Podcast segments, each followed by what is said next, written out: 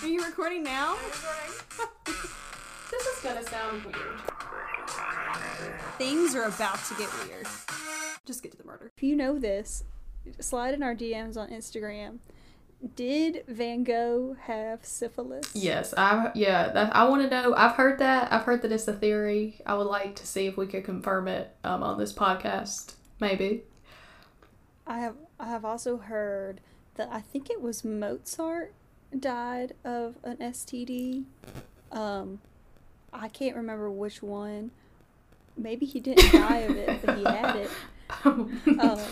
Because I remember, so a little fun fact about my life: I uh, in middle school and high school took orchestra, so I played the viola. Nerd. You know, the, you know.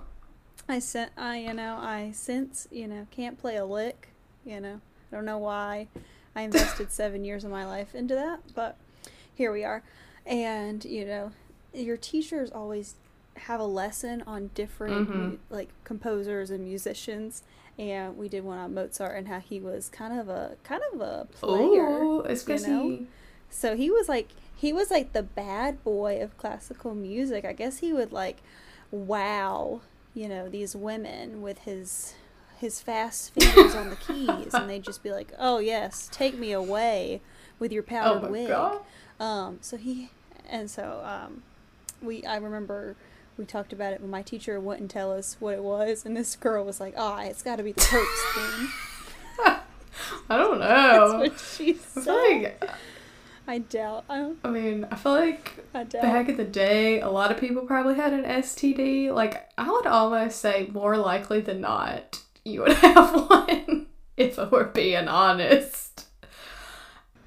I guess, but the more you know, Mozart, Hot. Playboy. So hot.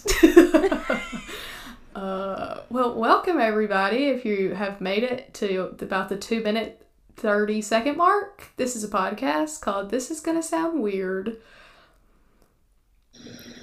Yes, this is a podcast where we talk about all things true crime, paranormal, you know, odd history facts, odd facts about my life. Whether or whether or not he may have had an STD.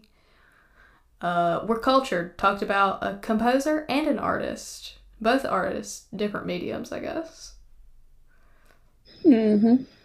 This week, um, a medium that we are discussing is that of Lifetime movies. yes. S- Some may say the best art form.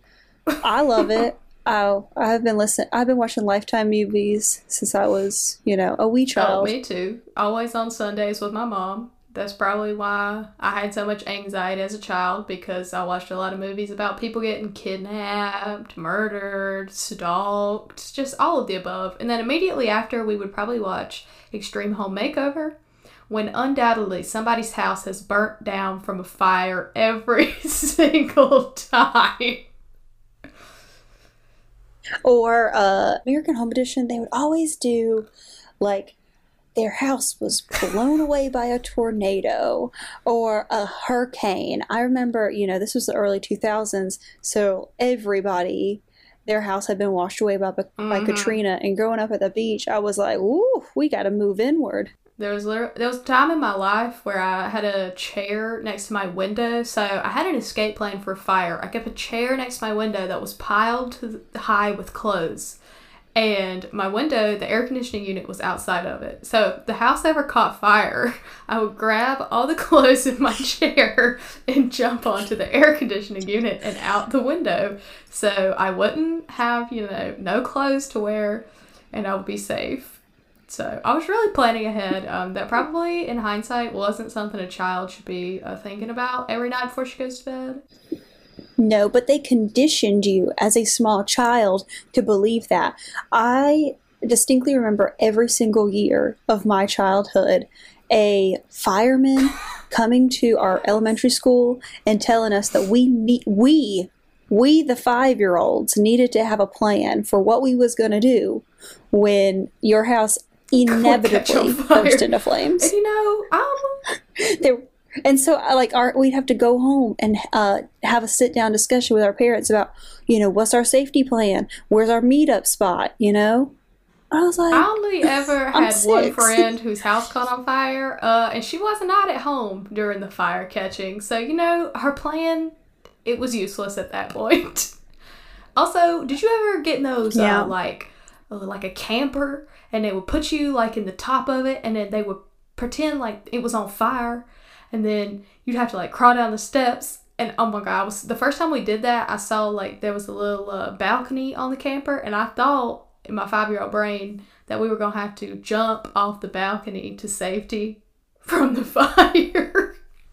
that was traumatizing for me personally. It smelled like cotton candy because I'm pretty sure it was just a fog machine. Yes, I remember that. Uh, I think that is why to this very day, before I leave the house, I have to double, triple, quadruple check to make sure that my oven is off, my coffee maker's off, everything has to be unplugged, Mhm. even if I don't use it. Like, I probably flat iron my hair once a month, if that, and yet I'm still walking into the bathroom right before I go to work, and I'm like, oh, is everything unplugged? Mhm. I just put mine up under the counter. If it's on the counter, I had to check, so I'll put it up under there. Ain't gonna worry about it. Sometimes I'll still check though, just in case it crawled out and plugged itself in. I'll be checking the oven, even though why the hell would I be anyone have been using the oven at seven in the morning? know. You never know. All right.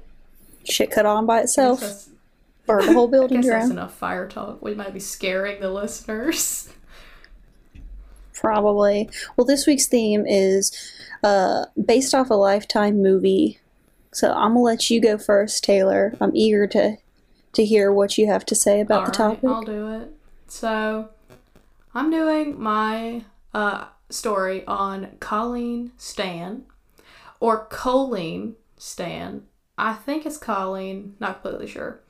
Um, I think I heard somebody say it that way on something I was listening to, but let's be honest, that's probably not right. But the movie, the Lifetime movie that it is based on, is called Girl in the Box. So I'm gonna be completely honest up front. I did not watch the entire movie. Uh, I did not have time. But in my defense, I have read half of a book on this. Like a book that Oh yeah, a book that her like attorney wrote and I'll talk about it a little bit. Anyways, my sources were allthatsinteresting.com, Wikipedia, uh, the page that's kidnapping of Colleen Colleen Stan. That's a little bit of a spoiler. crimeandinvestigation.com, the Girl in the Box movie, and then I'll probably pepper in some uh, little facts that I remember from when I read that book, and it's called uh, uh, it's called The Perfect Victim. I'm showing it to Sydney. You you um, listeners at home can't see it. Anyways, to the story. So it's May 19th, 1977. 20 year old Colleen Stan was hitchhiking from her home in Eugene, Oregon uh, to get to her friends who lived in California because she was going to go to a birthday party. So, you know, Sydney's birthday was yesterday. This could have been me hitchhiking the 30 minutes to Sydney's house. You know, you could have done that, or you could have just maybe dr- driven your own car. no, I don't have one. Just kidding, I do. It's a Subi. She's very pretty. Anyways, so, but Colleen was an experienced hitchhiker apparently. Uh, so she wouldn't get, I guess she did it a lot, which, you know, it's the 70s, so I guess a lot of people did it a lot. But she apparently, she would get into the car with people that she didn't know. But she wouldn't get into a car with anybody that she thought was like untrustworthy. So that day, she actually had, you know, a few people had stopped to pick her up, and she was like, no thanks, you know. She probably didn't tell them they seemed sketch, but there was a few people she was like, eh, I don't really want to get in the car with you. But then uh, this blue van pulled up and was going to pick her up, and it was Cameron Hooker, and she felt safe to get in their car because um, it was Hooker, his wife, and their baby. And so, you know, when when there's family in the car, you feel a little bit more safe. I would be more comfortable getting in that car than just, you know, like a truck, a random truck driver's car. So after uh, the Hookers picked up Colleen, they drove for a while uh, and they stopped at a gas station. And while they were there, Colleen went in, used the bathroom. But while she went was in the bathroom, she kind of had like a bad feeling, and she was like, you know, I don't know about this. She said, quote, a voice told me to run and jump out a window and never look back. But then she was like, you know, you're overreacting. Whatever, it's fine. So she went and got back in the car. No, you gotta trust that gut instinct. Mhm. So after about an hour and a half, Even if it even if it's wrong. you, you just even if it's trust wrong. it. you could find another man in a blue van. I'm sure it's the '70s. There's plenty of them. But after about an hour and a half, after she got back in the car, uh, her fears came true because Cameron drove the car off the main road and down like a little secluded road, like off the side. And when they stopped on this road, Colleen was threatened with a knife, gagged, bound, and placed in a wooden head box. So it was a box that was placed around her head, and they said it weighed like 20 pounds. So, like, that's pretty heavy to be holding up with your head. It's like a Um, metal box, you said? It was wooden. And it was designed to prevent. co- She couldn't see any light through it, she couldn't hear any sound, and there was no fresh air entering it. So it was just like stuck on her head. That's like have you ever seen um Saw? Yeah. That's what that reminds me of, like the box on the head. Uh huh. So you may be wondering how how did we get here? Who are these people? What what the hell's going on? So Cameron Hooker is 23, and when I read the book, I don't think I realized that he was quite that young. Uh, but anyways, he was 23. He was a lumber mill worker, and he was married to a woman named Janice, and she was only 19. Um, and the couple at this time didn't have like the best of sexual relationships. So pretty much what had happened were that the couple decided that they were going to target a young woman and kidnap her. And both Janice and Cameron had come to an agreement that Cameron could capture a slave um, that would take Janice's place in their sexual relationship um, because Cameron had these intense fascinations with sexual bondage. Um, and up until this point, Janice was having to um, act out these fantasies with him, and I guess she didn't like it because he could get pretty rough, and she wasn't really into that. So they reached an agreement that Cameron could get a sex slave and take Janice's quote place, but according to the agreement, there was to be no like penetrative sex with the person they kidnapped, because I guess Janice didn't want I don't know, him really cheating on her. I really couldn't say. Um, but this original understanding of what was going to happen, it changed later on. Um, clearly, Cameron has no self control. So, now we have this agreement, and that is why they decided to kidnap Colleen. So, after they kidnapped her, they took her to their home in Red Bluff, California. And when they got her to the house, uh, they led her down the stairs into their cellar and they strung her up by her hands, suspended basically from the ceiling, and they blindfolded her. And Cameron physically attacked her, which would include being beaten, electrocuted, whipped, and burned, all while Oh, she's fuck. literally like hanging from the ceiling, like almost in like a like a star position, like in like the middle of their basement. And the weirdest part was that when they brought her home the first night, and I think they did this more than once, while she was like strung up in the basement, she was blindfolded. Cameron and Janice would have sex with each other in the same room while Colleen was like hung from the ceiling. Um, at first, they just forced Did her. Did she still have the box over her head? At this point, she didn't. They took the box off. I'm pretty sure they took the box off, but she just had like a blindfold on. Um, but it said at first she was just forced to either watch or hear Cameron and Janice having sex. Um, but later, and they they would abuse her, and then they would have sex around her. But Cameron started shifting, and he started to rape her. Um, and this continued in the torture and abuse of Colleen. And while she was being held captive at the home, she was kept in a small locked box similar to like a wooden, it was like a wooden coffin basically. And she was kept in it for 23 hours a day. And the box was kept up under the Hooker's bed. So they God. legitimately went to bed at night and slept on top of her, but she was in a box underneath the bed. Um, and she was allowed to- out of the box one hour a day. And when she would get out, she was allowed to eat, but she would be sexually abused by Cameron or just abused in general, and then placed back into the box. And they were able to keep her so secretive in this box that the Hooker's two young daughters did not even know that Colleen was living in the house with them. And the weirdest part was that they knew who Colleen was because sometimes I guess the Hookers would use Colleen to babysit the kids if like they couldn't. So they found a way to like introduce Colleen to the kids as their like babysitter. And then they would put her back into the box, and the kids had absolutely no idea that she was living in the house in a, in a freaking box. Oh my god. So obviously, being kept in a, a little tiny ass box uh, for 23 hours a day is terrible. But Colleen said that the worst part was that Cameron convinced her to believe that he was a member of a satanic organization called The Company. Colleen was told that the company was a powerful organization who watched her and also was able to watch her family, who I can't remember if her family lived in California or Oregon, but they were able to watch like her parents and like siblings because they had their home bugged with like, you know, spy equipment.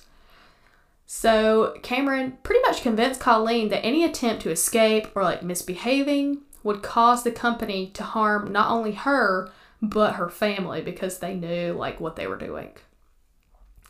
So in January of 1978, Cameron was able to convince Colleen to sign a contract that would place her into slavery forever with the company in exchange for some additional privileges, uh, i.e., getting out of the box. Mm-hmm. So at this point, Colleen was like, I mean, I'm stuck in this either way. Either way, I'm stuck in a, either a box or I'm stuck as a sex slave. Um, so she decided she was going to sign the contract. And when she signed the contract, the her name was changed to just K, like the letter K. And she was forced to call Cameron Master. And she wasn't allowed to speak without permission. So it was like a master slave relationship that he was trying to create. Um, apparently, Cameron was like obsessed with this um, French erotic novel from 1954 called Story of O, which had like a similar. Oh, um, yes, I have. A, I've heard of it. I have never read I it. have not But actually heard of it. Uh, I have heard of it, but it's like when people compare like Fifty Shades of Grey, they're Uh-huh. like Fifty Shades of Grey is nothing like what like a master, you know, Uh-huh. submissive situation is. Well, I guess this story is um, a very intense version of the Fifty Shades of Grey, and if uh, this current story I'm telling you is any indication of how the book is, it's going to be pretty rough, I would say. Mm-hmm. So, you know, at this point, Colleen had signed the contract. She had signed herself over to be a sex slave.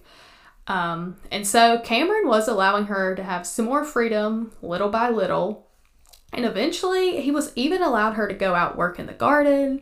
She was able to go jogging, uh, watch the family's children, and he even allowed her to go visit her family briefly.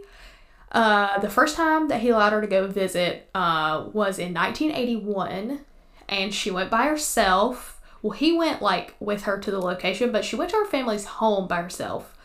And when she got there, I guess her family didn't consider her like missing, or I guess at this point, or maybe they, I honestly, the whole family story is kind of fuzzy, but basically the family thought she had joined a cult. And Oh. it was oh. kind of reinforced because when she got there, they said she was wearing like homemade clothes, she didn't have any money, and she hadn't been communicating with them, but they assumed she was in a cult. Honestly, she may have been told by Cameron to say that's what happened, and I'm sure while she was while she was there, she was acting happy and like normal, you know, because she couldn't say she was been kidnapped because she thought that this company was going to hurt her family. But the family didn't press the issue of her being in a cult. They weren't like, oh my gosh, you need to get out of this cult, like this is bad. Because they were afraid if they pushed too hard, uh, that they were going to push her out of their lives completely. So she was just, they were just kind of happy that she came to see them. Um, in the whole time. That is so banana pants to me because not because they were like, "Oh, we don't want to push her away," but your your child has been missing, like straight up missing for a certain period of time. Like I feel like Yeah. mm, I don't answer my dad's call because I'm at work and he leaves me a voicemail, call me back, and then calls me three more times until I'm like, yes, I am not dead. Thank you. Well, like when somebody, like when somebody joins a cult, at first the family generally knows like where they've gone. Like if I'm gonna go join a cult, I'm probably gonna be like, "Hey, mom and dad, I'm going to join." Let's just say it's like a hippie commune that's kind of a cult. I'm gonna be like, "I'm going to join this hippie commune. I won't have no phone. I won't be able to talk to you. Bye." So then at that point, okay, maybe if they don't hear from me for a really long time, now my family personally would probably come be knocking that cult door down and being like, get out of there, please. But if they really were like worried or really thought she was in a cult, I guess they, you know, not communicating with her isn't weird, which we know that's not weird. People in cults typically don't communicate with their family, and after a while, you know, you just kind of have to get used to it. But the fact that she just kind of disappeared one day, yeah, like she she went from I'm going to a, a my friend's birthday house for a bit. I'm going to a birthday party. Doesn't show up to the birthday party, and then like falls off the face of the earth. That is a little honest. I mean, unless, but I don't. I don't. Uh, I even don't- if she was like more of a free spirit and like kind of had a tendency to kind of, you know, just like yeah. go with the flow, I'm like, she freaking disappeared, y'all. Which, like, I think that the book probably goes into a little more. I honestly can't remember. I haven't read the book in quite some time. But I don't remember the specifics. Um, because, yeah, you would think if she disappeared, they would have police out searching for her. Like, this would have been a whole thing. But either way, it wasn't a big thing. So the day after she saw her family for the first time, she actually went back to their house again. And this time she went with Cameron and introduced him as her boyfriend. And while the family was like while they were visiting with the family, her like mom or dad actually took a picture of them together and they looked like a happy like normal couple and her family was still you know kind of like i guess it sucks that she's in a cult but you know whatever we'll just we don't want to push it and so she left with Cameron and went back to his home uh so when like also during this time Cameron was forcing uh, Colleen to help him build a bigger and better accommodations in the home. It was like an underground dungeon they were kind of building, and it was supposed to uh, house more slaves, which I think was just like another way for Cameron to reinforce to Colleen like this is real, like this sex slave and company thing is real, like you're helping me build for more people to come. Now, nobody else actually came, but you know. In the book they do a really good job of like explaining more of what he would tell her about the company. Like it goes really in detail. I'm being honest i didn't finish the book because it goes so much in detail. It got slightly redundant in my view um, but it also was in one of those 50% off bins so i don't really know my dad got it for me one time for christmas i was like hey I like true crime. Okay, so this is funny. I told him I like true crime, right? So he gets me this book. I'll post a picture of the book's cover on Instagram. So he gets me this book. Um, it looks, and he got me another one. And honestly, they look like the cover looked like a shitty, like just book you find at Walmart. And I told him, I was like, I told you I wanted this book to be a real story. I was like, I don't need no like shitty retelling of something. And he was like, it said true crime. The section was true crime. Uh, Sean was right. It was true crime. It is a true story. I did shit on him that Christmas for getting me a book that I thought was subpar. Yeah, based off of the cover, you know, like when you're at a yard sale and they uh-huh. have like all of the shitty romance novels yes, and like like. like and it's like 1500 James Patterson books. Yes, see, that's it's that same energy. Which like this one didn't look as bad as the other one, but the other one was like dancing and dying in Las Vegas with like a picture of like a what a dancer's leg or something. And I was like this is not true crime. And it was. Well I haven't read that one. But honestly this book cover aside pretty good. It's got some pictures in the center uh, of it. Anyway anyways that's enough about the book. Sorry dad. I really enjoyed the book you got me. I still haven't read the other one. I don't have time yet. Anyways so at this point, Colleen had freedom kind of to do what she wanted. You know, not completely, obviously, but she was not being kept in this box. Like, she was able to go outside, she was even able to, like, jog in the neighborhood. But she was terrified to even attempt to make an escape because she was afraid of this company so much. Um, but even though Colleen never made any attempts to escape or really do anything out of character, Cameron started to get like paranoid, I guess, and he thought he was giving her too much freedom. So he decided at this point he was going to put her back in the box. And so he put her in the wooden box under his bed 23 hours a day, and she remained confined this way from 1981 to around 1983 or 1984. So, like three or four more years in the box. And so at this time, the kids were like, Where's Kay? You know, she'd been babysitting them, taking care of them. And so Cameron was just like, oh, she had to go home. Uh, in reality, she was still in the box under the bed, being tortured, and she said that she was forced to lie completely still and silent, like all day long. And I'm not sure, I don't know if the Hookers had like air conditioning or anything like that in their home because they lived, I think they lived in one home and then they moved to like a, a trailer and I feel like back in the 70s, at least, or early 80s, most people just had like maybe a window unit or two. My grandma still doesn't even have central uh, heating and air. So she said the box could get upwards of like over a 100 degrees while she would lay in it.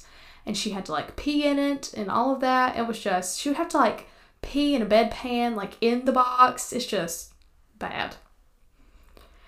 Uh, but in 1983, things took a turn. Um, because at this point, get this, Cameron decided that he wanted to make Colleen his second wife.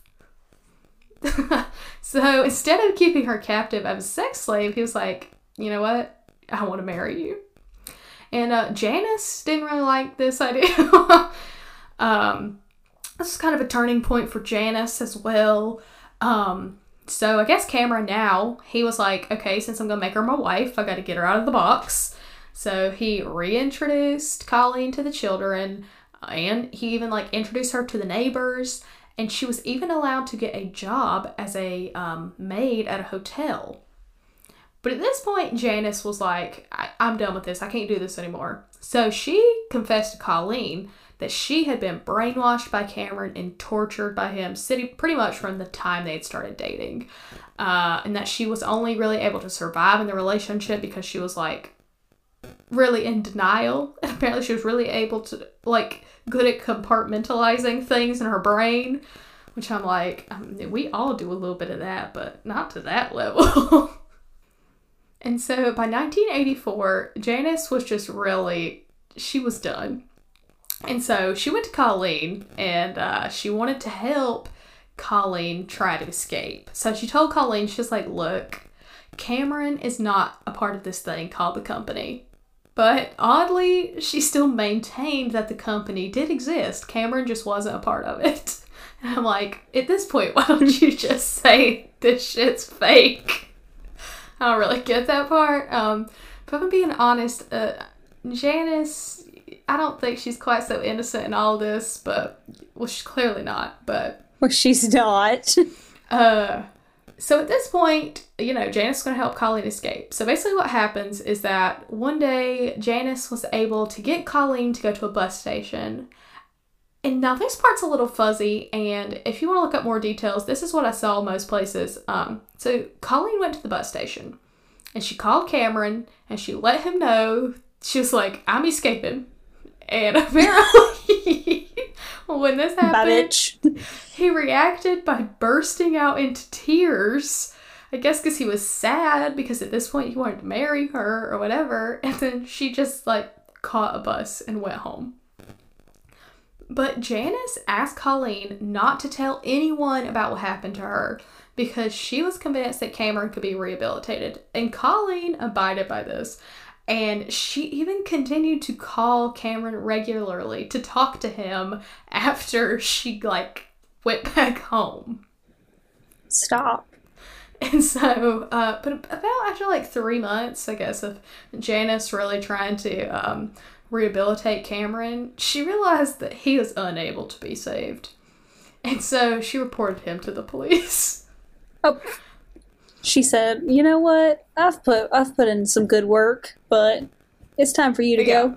Now, this point is odd. I didn't really look further into this because the police didn't really, it didn't really, nothing really came of it.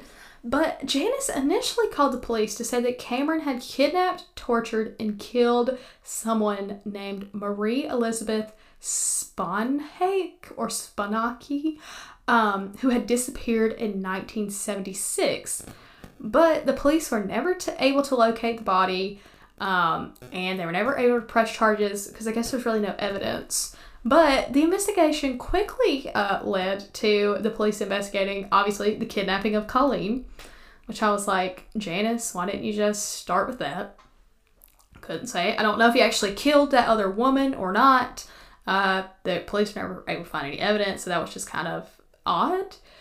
Uh, so at this point, Cameron was arrested and he was charged with sexual assault and kidnapping using a knife. And at the trial, Janice testified. She agreed to testify against Cameron to get full immunity. So Janice got off completely scot free. Like, is it scotch free or scot free? I couldn't say. Um, I think it's scot free. Well, she got Scot-free. off. Uh, even though she was clearly involved in some of this, um, she pretty much did not have to face any penalties. Damn. Yeah. I guess to the prosecutor, it was better to have Cameron put away for as long as possible and to get the most information in, in exchange to allowing Janice to hang out in the world. So, what happened to Colleen was described as a quote, unparalleled in FBI history. And this was in part because during the trial, Colleen was like slammed by uh, cross examination because the defense tried to portray her as a willing participant in this sex slavery because for a part of her time she was quote free. But in reality she'd been brainwashed into thinking you know she was a slave and the book goes into more detail on the whole brainwashing thing um, because it was written by, um, I think it was written by the prosecutor, potentially. I can't remember. It was written by an attorney. And basically, they were talking about how hard it was going to be to be able to prove like brainwashing in a courtroom because on the surface, they would be like, how can she say she was held captive when he let her go get a job and like jog around the neighborhood. Like, why didn't she just run away, you know? So that was difficult for them to get past, but the tactic did not work uh, for the defense because Cameron Hooker was found guilty and given consecutive terms totaling a sentence of 104 years. Uh, in 2015, he attempted to get paroled but was denied parole, and it will be a minimum of 15 more years until he's el- eligible for parole again. Um, and as a result of Colleen's confinement in the box, she suffers chronic back and shoulder pain, which, how could you not? And by the time she finally escaped, she had been held captive in Cameron's home in this box for seven years. Oh my god. Yeah. Uh, but she eventually did get married. She had a daughter. She did have to go through extensive therapy, obviously. She joined an organization that was committed to helping abused women, and she was able to earn an accounting degree. And both Janice and Colleen changed their names, and they both continue to live in California, but it said they have no contact with one another. And I was like, yeah, no shit. they didn't ride off into the sunset and they are they're not part of a book club together. No. And so Janice kind not Janice, Colleen kind of talked about like I guess people are you like how did you stay so resilient like through this time? Like how did you make it? And she said that quote, I learned I could go anywhere in my mind. You just remove yourself from the real situation going on and you go somewhere else. I mean, that's a good thing to say, but I don't think I could have done it. I don't think I would. I don't know what I um, would have done. I'm too extroverted, so the thought of not being able to talk to anybody for 23 hours a day would just, yeah, I couldn't, it couldn't be me. No. And so the Lifetime movie based on Colleen's story, I said it up top. It's called The Girl in the Box, and it was released in 2016. I watched part of the movie. It's pretty dark, pretty gruesome, um, clearly based on the story I just told you. Um, and the book that I was talking about was called The Perfect Victim, written by Christine McGuire and Carla Norton.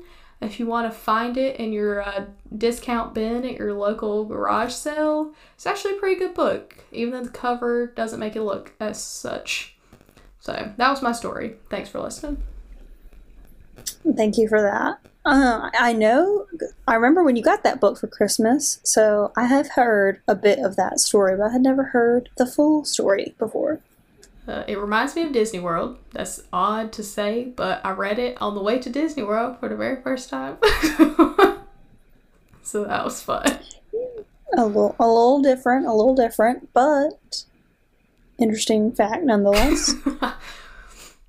I also didn't realize it was a Lifetime movie because that, that's. Either. I mean, I mean, Lifetime movies they are pretty dark, but it's also cable TV. So I'm like, how fucking dark can it get? Yeah, honestly, when I started watching it, um, it was a lot. I actually don't think I will finish watching the rest of it because I it really was making me uncomfortable. And I like, you know, like true crime, but I think just the way that they kind of portrayed Cameron made him just he was just like an asshole, like straight up, which clearly he was, but when I read the book, I kind of pictured him more as just like a I don't know. You'll have to watch. You'll have to watch it. It's um they portray him interestingly. I don't know if that's how he actually is or not, but I just picture him as kind of a loser, but they kind of try to portray him like a cool guy who was just an asshole. I don't know. He's all of the above. Every every bad adjective is what he was, so he, but he's not cool at all. No. Wow. Thank you for that. You're welcome. Um Hey guys, this is Eric and Jessica Carrier, the hosts of the Prairieland Paranormal Podcast. If you're looking for a show that explores all things paranormal with dramatic storytelling, historical research, relevant science, and witness accounts, check out our show online at www.prairielandparanormalpodcast.com or through your favorite podcast player. My story this week is the murder of Kirsten Costas. I do not know it. My sources Wikipedia, and I specifically used the Wikipedia page for Friend to Die For and the murder of Kirsten Costas page, as well as Eleanor Neale on YouTube and Murderpedia. So, Kirsten Costas lived in, I believe it's Orinda, California, which is just east of Berkeley. And Orinda is like a very privileged part of California. Pretty much, you know, that town that like nothing bad ever happened uh-huh. until it did. so. So her parents were Arthur and Barrett Costas, and her family was the picture of an ideal American family. The parents were well off, and Kirsten was popular throughout town. Her and her brother attended Miramonte High School, where Kirsten was on the varsity swim and cheerleading teams, as well as the school's yearbook committee. So she was pretty, you know, pretty active in school. Mm-hmm. I envision her to be kind of like the girl next door. Okay. I'm picturing it. Sounds like a lifetime movie so far. Yeah, exactly. I'm painting this picture. So the school had a, a club known as the Bobolinks, which was kind of a, a, sort of sorority for the high school. So it was a group of the school's best and brightest female students. And basically, if you weren't hot shit or didn't come from an affluent family, you just were not going to be asked to join. They had pretty high standards. I don't know exactly what they did uh, other than just be like rich, Well, but you know, a girl that was in our actual sorority in college said that where she came from, they had like a sorority in high school as well. And I had never heard of that, but I'm gonna be honest, it sounded kind of wild. It was more wild than a college sorority, if I'm gonna be honest. Oh yeah, because I feel like in college, people don't realize this because you hear so much stuff on the news, but like in a college sorority, there are so many rules mm-hmm. and restrictions. You couldn't get away with shit. But I feel like in high school, Absolutely i- if it's if it's not really affiliated with the school, Lord knows what could happen. For real. I would not be a member of a high school sorority. I was like never even invited to a real party in high school, so like if that tells you anything about me in high school. Actually, let me scratch that. I said I've never invited to a real party. I was never invited to any party, okay? Other than like my best friend's birthday party. Yeah. Well, we didn't have any sororities in my high school. Um, we just had the band. Now I did hear that band hazing was something, but we ain't gonna get into that. Yikes. Also, I just want to say my computer sounds like it is going to take flight. It sounds like a jet airliner right now. So if you can hear like a nice little hum in the background, I do apologize. I will try to edit it out, but I just want to be upfront about that.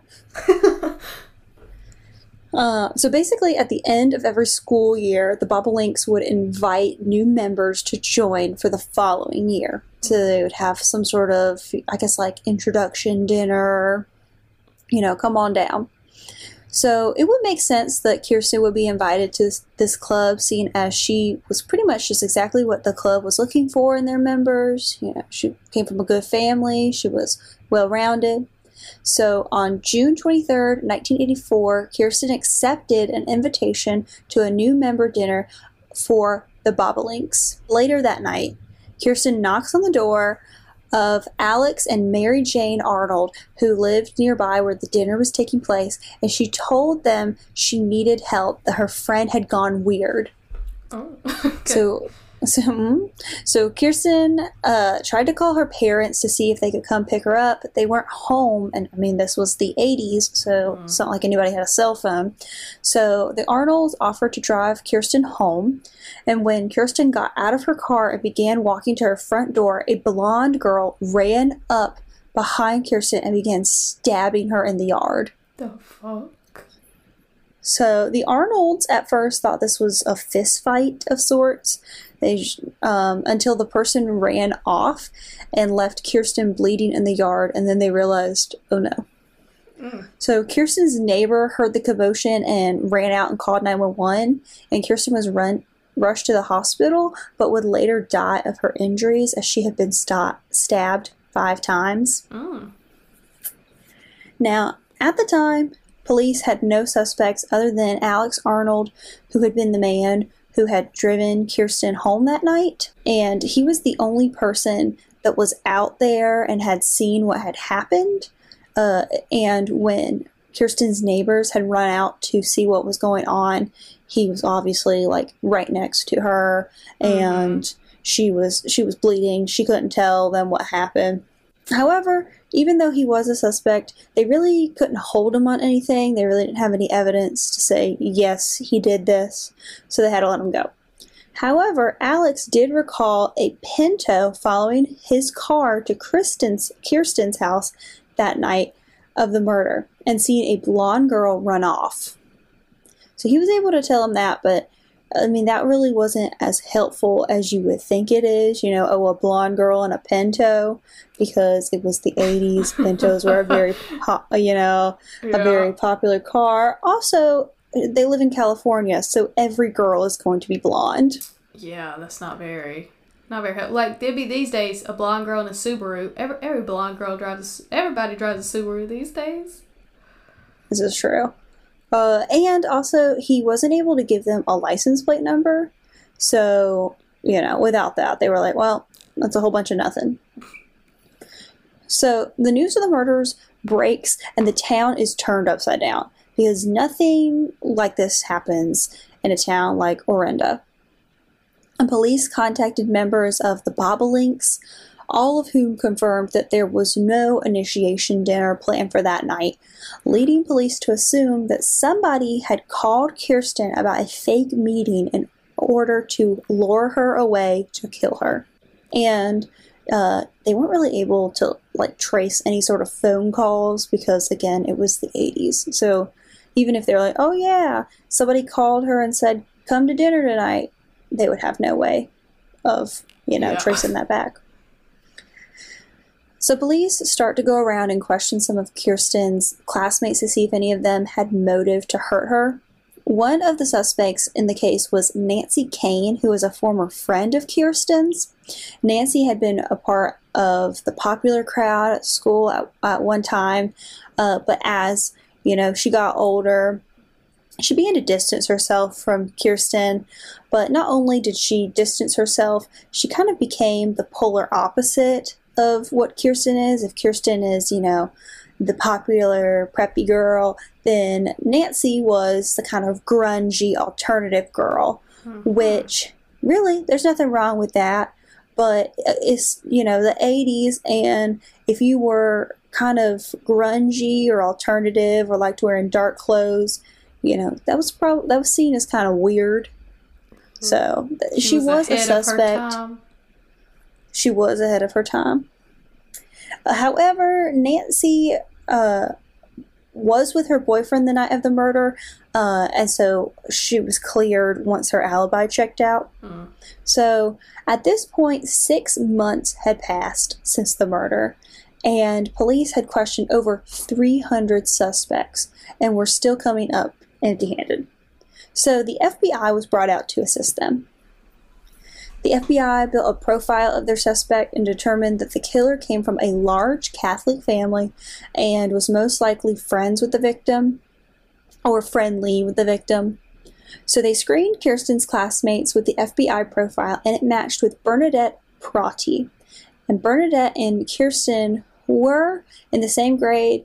They were both in a lot of the same clubs and sports. Bernadette had even attended Kirsten's funeral, so many were surprised when she was brought out for questioning. But Bernadette passed a lie detector test, which I mean today mm-hmm. we have learned a lot about that, you know. Yeah. That doesn't really doesn't really hold up. Also, if she is, I believe, is it a sociopath? They can they can pass a lie detector. Yeah, because I mean, isn't it? It's based on like your body's like response, right? Like to these questions. So I don't know if your if your brain doesn't connect.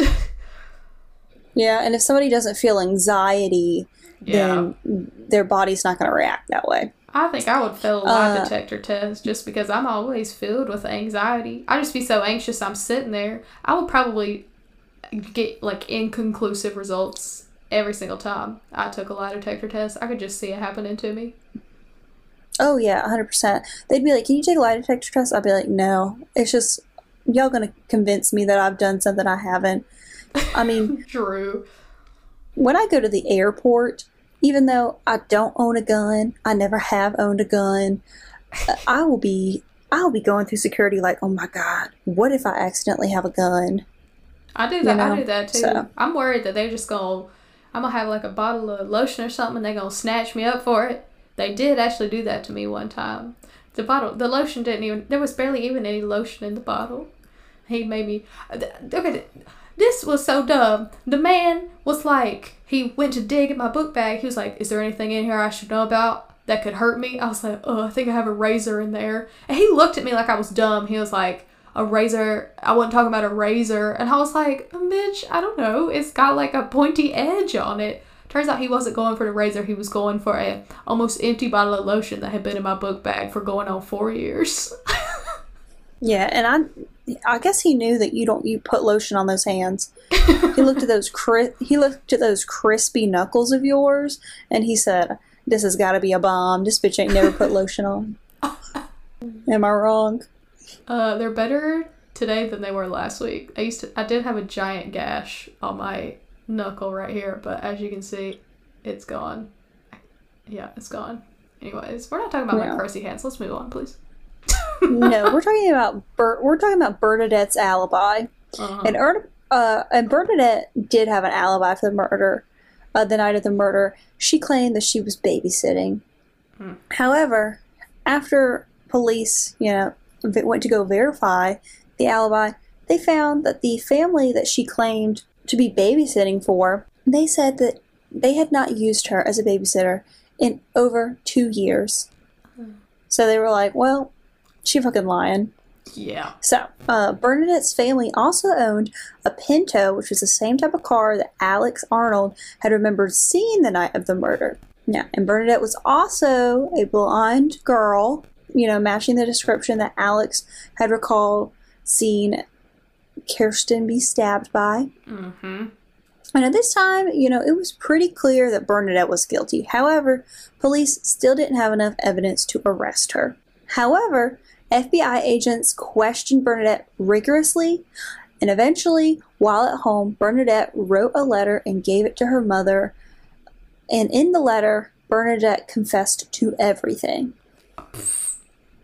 So she basically went home one day and just walked up to her mom and was like, Here you go.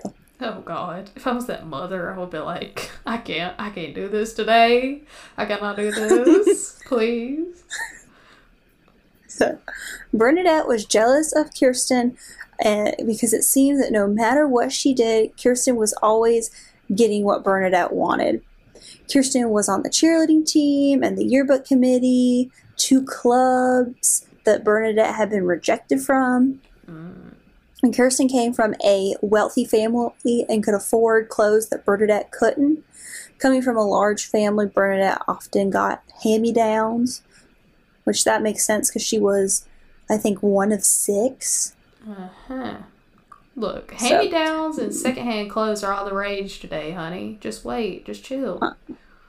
I know. She was, again, before her time. Yeah, yeah. I love it. I, my favorite thing to do is when someone asks me, Oh, that's so cute. Where'd you get it? I go, like, "Ah, It's thrifted. Same. It's just like, I'm like that bitch when I say it. I know. My mom hates it when I say that to people because she will- she's like she's like every time I ask you where you got something, you either say you got it for like a dollar at Walmart or you got it at a Goodwill. I'm like, yeah, deals are fantastic. You got to tell people Yeah. about this. I don't want to. Bra- I'm not going to brag and say I paid it full price. I want you to know I got it for seventy five percent off because I feel like that's that says something. I know how to mm-hmm. hassle, hassle a deal. I mean, if I'm wearing the only thing expensive I wear is like a pair of shoes. I'm not going around talking about my, you know, wearing a pair of boots. Be like, yeah, these cost me three hundred dollars. What about it? I ain't, I ain't gonna do that. That's wild. Who? Why would you want to do keep- that? Listen, I got to keep the lights on, so I need to. I need to keep the clothes budget low. For real. So, Bernadette had planned to take uh, Kirsten out that night and befriend her. Uh, but once Kirsten arrived and realized that there was no initiation dinner, she got freaked out and the two girls got into an argument. And that is when Kirsten ran off to the Arnold's house. So, Bernadette claimed to have found a kitchen knife in her car. She claimed that she often used that knife to cut vegetables and that that was why it was in her car in the first place. And Bernadette's older sister actually would testify in Bernadette's defense, stating that yes, she often carried that knife around to cut vegetables.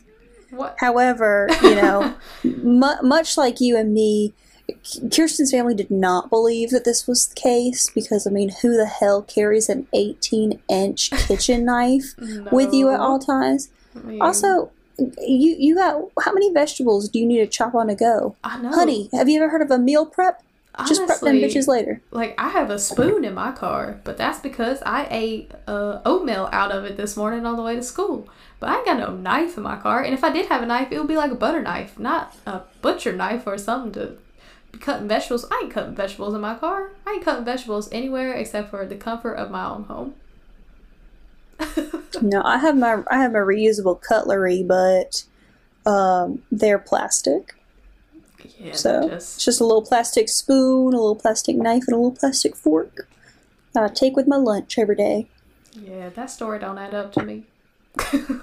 So, uh, but rather, Bernadette, they so they they thought that Bernadette had intended to kill Kirsten from the start. hmm And during the trial, testimony revealed that Kirsten, or sorry, that Bernadette craved social acceptance and resented Kirsten's uh, uh, popularity and success. Bernadette also took to the stand where she confessed that she felt inferior to the social active Kirsten and claimed that she was embarrassed that her family did not have as much money as other uh, Oridons, which is the people that live in Orindia. Oh, California and said that the Costas, which is Kirsten's family, had made fun of her quote crummy clothes at a ski trip once. But honestly, I didn't see any like evidence to support that Kirsten repeatedly bullied Bernadette. Now, you know, if if she made fun of her at a ski trip saying, you know, your clothes are looking raggedy. Was that nice? No. You know, that that wasn't that was uncalled for. Do I think she should have been stabbed to death for it? Also no. no, absolutely not. Look, in high school, we've all said something nasty, probably about some clothes somebody was wearing. I'm sure people have talked shit about my clothes. Uh, you know, it just it just happens. You're in high school or whatever. But yeah, that does not mean you should murder somebody because they say, you know, your Bobby Jack shirt looks whack. You know what I'm saying? Oh yeah, trust me. Uh you can change as a person and if you, you know, when you're a kid, you say some mean shit, but oh, Lord have mercy. Don't I'm, I would not like to go back to high school. Although if I was going to go back to high school, I would uh, I would just like to stay in my AP English class. I would not like to leave that classroom at all. I would just That was my safe space. I would never prefer to go back to high school. You know, it was just I just did I did not thrive there, which honestly is good. They say don't peak in high school. If you're in high school and you're listening to this, don't worry about it. Do not peak in high school. Don't worry about being the most popular. None of that. Your time will come. You just gotta wait for it. I don't know if my time's come yet, but it's working on it. It's better than it was then. Don't peak until you die. you never have to go down right. at that point. My peak, I'm gonna be like 80 at my peak. I'm st- I'm steady climbing. I'm gonna be like Betty White and not peak until my Hell yeah. nineties. Or you just go to the peak and you just plateau. You just stay. You don't go back down. You just stay. Yeah. Uh, uh, so Bernadette was sentenced to a maximum of nine years at Youth Authority Ventura School. However, seven years later, in 1992, she was released on parole at age 23. And a parole examiner described Bernadette as dangerous and possessing a hidden trigger that anyone can pull. Basically, he says, This bitch is gonna blow up. It doesn't matter if you're the mailman or her next door neighbor or her husband. You know, she's just gonna pop off on you immediately. And but and they let her out on parole. Yep, they said, All right, we're just gonna send her out. That's, um, So she odd. is out to this. She is out to this day. Um, she's been out since 1992, so almost 30 years. Hmm. Uh, and this story was adapted by Lifetime into a film called A Friend to Die For, starring Tori Spelling and Marley Shelton. And the movie premiered in 1994 in the United States as well as in the UK under the name Death of a Cheerleader. So some Hmm. people might have heard it from different names. And the movie became a cult classic and was recently remade in 2019. So that is the story of Kirsten Costas.